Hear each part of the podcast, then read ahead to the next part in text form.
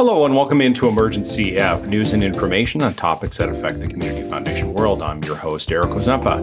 Well, today I don't have a guest, but we'll have one uh, at the end of this week, and I'm really excited about the guest. Uh, I think you will be too as well. But I wanted to just let you in on a few events that are going on, few opportunities, and also give a book recommendation.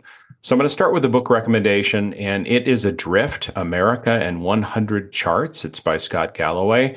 And I have to confess, Scott Galloway is a bit of a um, kind of a like him and hate him kind of character, if you will. He is an NYU business school professor, but uh, I think he has a great examination of the future of our nation in this book. You can get it wherever you find your books, um, either on Amazon or your fine bookseller. So I would encourage you to to check out the book itself right now. Um, charts are very powerful in showing data and i think you will enjoy it you can also get it on uh, audible too or wherever you get your audiobooks uh, it comes with a complimentary pdf which is also includes all the 100 charts that are listed in the book Want to mention a couple events that are coming up. So, of course, the National Scholarship Providers Association annual conference on resilience is coming up the 18th through the 21st. I believe you can still register for that.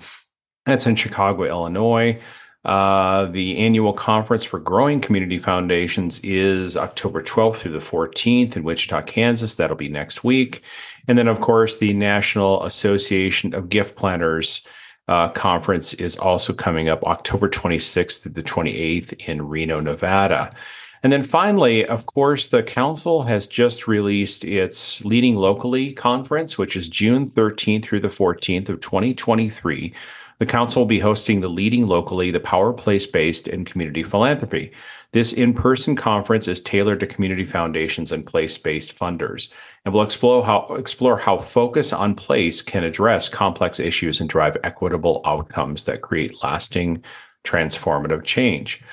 Um, they are looking for submissions right now. So if you are looking for creative or um, you're looking for they're looking for creative sessions. But if you're looking to make a presentation, which is highly interactive, engaging, um, 75 minutes is kind of what they're looking for. And they are right now calling for those. You can go on the Council of Foundation, cof.org, just type in leading locally and you can find the call for sessions. Those are due October 17th, so you don't have much time.